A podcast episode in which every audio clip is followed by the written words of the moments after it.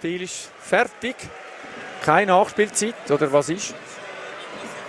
Ja, tatsächlich. Sie zeigt da, man geht in die Kabine.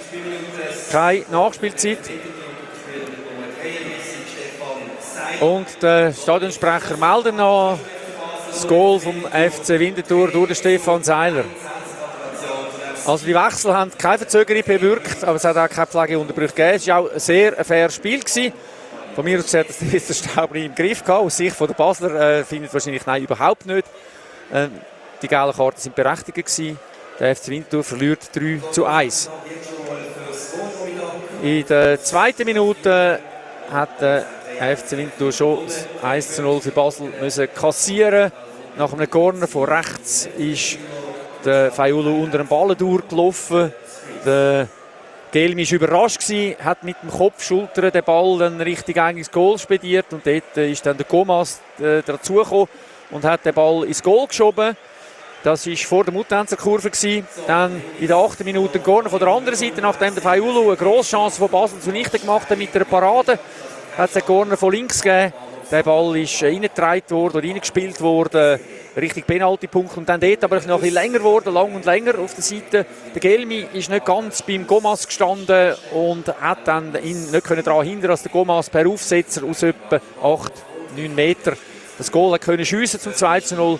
Dann in der zweiten Halbzeit einer der gefährlichen Angriffe über die Seite, immer so doppelt äh, ist der Males freigespielt worden und hat ähm, den Pass reingespielt. Dort ist der Fink ganz allein gestanden und hat dann kein Problem gehabt, den Ball in die neue Ecke reinzuschiessen, aus ganz kurzer Distanz. Das war dann 3 0 gewesen. Basel hat noch einen Lattenschuss gehabt durch den Millar.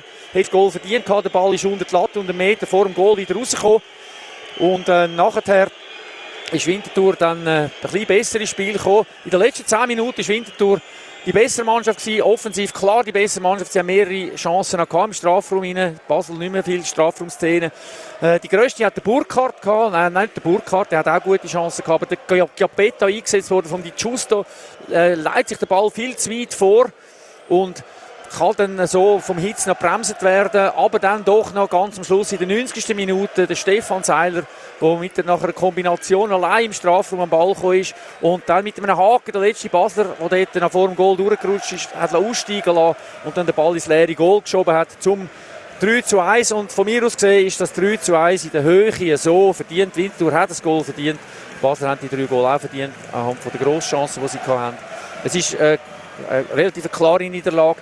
Das Blöde an diesem Spiel war, dass es äh, so gesehen nie richtig spannend war. Äh, Winter hat das 0 zu 0 eben relativ früh zur Hand ausgegeben, schon in der zweiten Minute. Und vor allem dann das 2-0 ist dann wirklich schon äh, ein bisschen tödlich gewesen. Das war die Schwierigkeit an diesem Nachmittag. Äh, Schiedsrichter Staubri, wie vorher noch mal erwähnt, hat mit der Basler mehr Probleme gehabt als mit der Wintertour.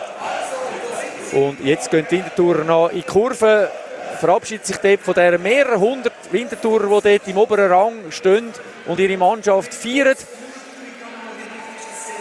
Das ist jetzt die englische Woche gewesen, mit zwei Siegen und einer Niederlage. Der FC Basel hat zwei Tage weniger Erholungszeit gehabt und Vorbereitungssieg auf das Spiel. Trotzdem haben sie das Spiel gewonnen. Und man muss sagen, so gesehen souverän, weil sie die Führung eben schnell gemacht haben. Ich gebe zurück ins Studio zum Omar. Ciao zusammen. Bis zum nächsten Mal.